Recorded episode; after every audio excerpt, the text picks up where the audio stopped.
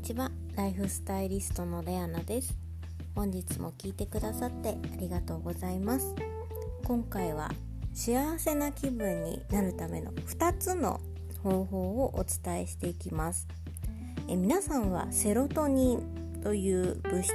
セロトニンという言葉聞いたことありますでしょうか？一般的にまあ幸せホルモンと言われているんですけれども、まあ、正確に言うとホルモンではなく神経伝達物質なんですけれどもこのセロトニンというのは人間が私たち人間が幸せだなと感じられるものなんですね。でこのセロトニンをこう分泌させる方法としてはいろいろあるんですけれども今日は2つ簡単にできることをお伝えしていきます。でまずはじめにセロトニンを分泌させると、まあ、何がいいのかというと、まあ、もちろん幸せだなと思えるっていうところもあるんですけれども、まあ、幸せだなと思えると全てのことに対して、ま穏やかな気持ちでいられて人に対して親切にできるそしてその親切にできる余裕があることでまた自分にいいことが返ってくるんですね。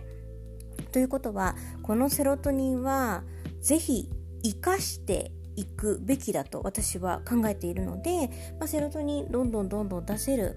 人がいっぱい増えればもっと平和な、まあ、日々だったり、まあ、平和な、まあ、暮らしだったりができるんじゃないかな人間関係も幸せで、まあ、過ごせるんじゃないかなと思ってるんですね。で、まあ、話は戻しますがこのセロトニンを出すための2つの方法まず1つ目食事です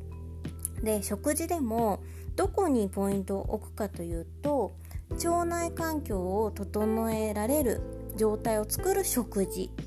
がまず大切になってきます。ということは、まあ、ジャンキーなものっていうのは、まあ、必然的に、まあ、避けるべきになるんですけれども腸内環境を整えるためにまあ有効なのはやはり日本人は発酵食品が有効なのではないでしょうか。日本って本当に発酵食品に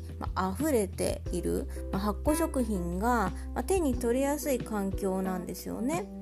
でまあお味噌汁なんかはもう本当に海外の栄養学の先生ももうぜひ1日1杯お味噌汁を飲みなさいと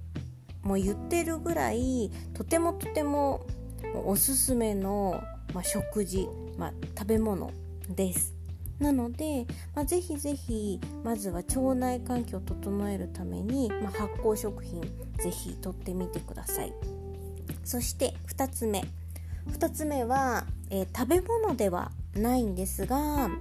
皆さん好きか分かりませんが、えーと、疑似恋愛。要は本当の恋愛ではなくても OK です。偽物の恋愛で OK なのでぜひそういった、まあ、自分がこう入り込める、まあ、ドラマだったり、まあ、漫画でもいいです小説でもいいんですけれども自分が誰かに愛されてるもしくは愛しているというような状況にこう没頭できる環境を置く環境に身を置くっていうところでも幸せだなと思えるこのセロトニンを分泌することが可能になってきます。で、まあ、食べ物よりも結構疑似恋愛の方が楽しみながらできると思うんですね。でこう一人の時間でできるっていうところもポイントですしあとは自分の好きな、まあ、ジャンルでできるっていうのも私はおすすあのいいんじゃないかなと思ってます私は結構あのネットフリックス見て結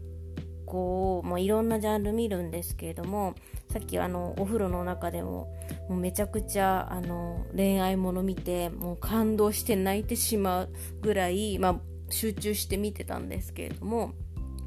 あまあ、泣くっていうことは、まあ、ある意味ストレス発散にもなるので私はま定期的に泣くっていうところも取り入れてるんですけれどもそうじゃなくても疑似恋愛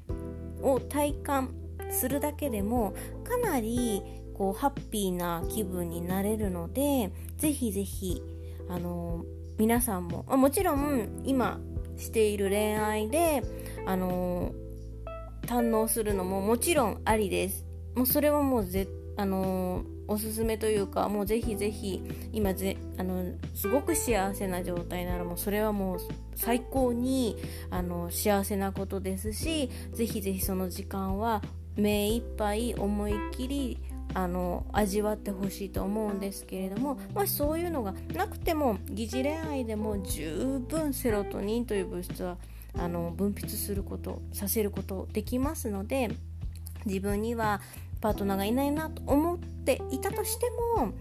あのいろいろこうドラマ漫画小説などでもこう体感することはできますのでぜひぜひこの幸せの分泌物質このセロトニンいっぱい出してたくさん幸せを味わってください。もうこの幸せを味わうだけでももう一日過ごす時間が幸せであれば一生を過ごす時間も幸せだなと思える時間がやっぱり多くなりますよね。そうするとやっぱり自分の人生なので自分がやっぱりこう納得して幸せだなと思える生き方っていうのがやっぱり大切になってくると思うのでぜひぜひこの食事でセロトニンを分泌させる方法と疑似恋愛で幸せなセロトニンを分泌させる方法をぜひ試してご自分の人生をハッピーオーラで充満させてみてください。本日も最後まで聞いてくださってありがとうございましたそれではまた明日ライフスタイリストでアナでした。